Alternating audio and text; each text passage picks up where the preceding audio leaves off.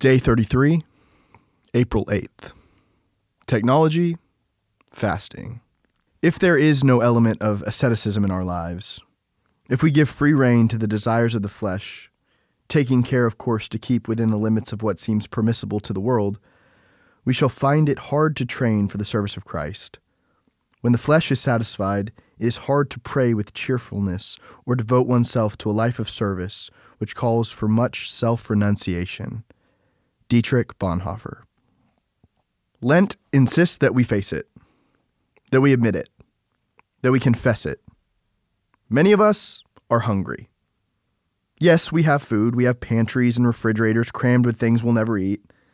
We have food and we have homes and jobs and friends and family. We have everything we've been taught to work for. We've got everything that we've been taught to want. But we have so little of what we need. And we're hungry. We're empty. We're starving. In fact, I've become convinced that there are two types of people in the world, at least in North America.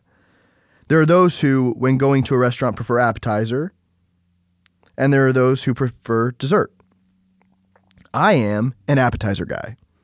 As proof, for my birthday dinners for the past 10 years, we've simply called a restaurant and ordered five or six starters.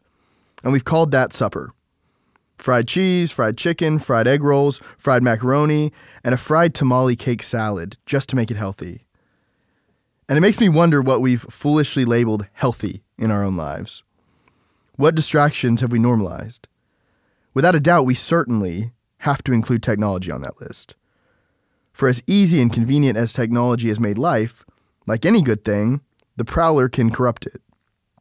The same advancements that aid our learning can also abet our sin. The same innovations that keep us informed can also keep us incensed. Whether it's the internet or television or mobile phones or the 24 hour news cycle, we are distracted by and almost addicted to noise and sounds and screens.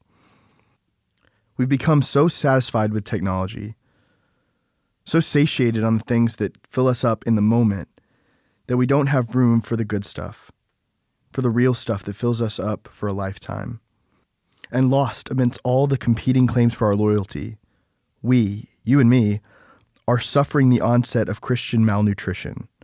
I don't know any other way to say it. Just like a body starts to feed on itself when it's starving, so too the church. How quickly we turn on each other to gossip and bicker and fight. It's almost like we've so filled up on junk food of this age, on the empty calories of distractions and diversions, that we ruined our appetite for God and for the things of God and the darkness stands willing to help. One more game, one more post, one more show. For it's not the epic feast of transgression that dulls our appetite for heaven, it's our ceaseless nibbling at the table of this world. It's one more needless thing, one more meaningless tweet, it's one more worthless view. And the answer is less. One less show, one less post, one less hour spent in front of a screen it starts with one less. In the season of fasting, might we consider, for as scary as it may seem, fasting from technology? Might we consider giving up our phones, other than for making calls? Might we consider giving up our games and shows and emails, other than for the necessities of life and work? Might we consider giving up the rampant and incessant connectivity that serves only to distract us from making real connections in life.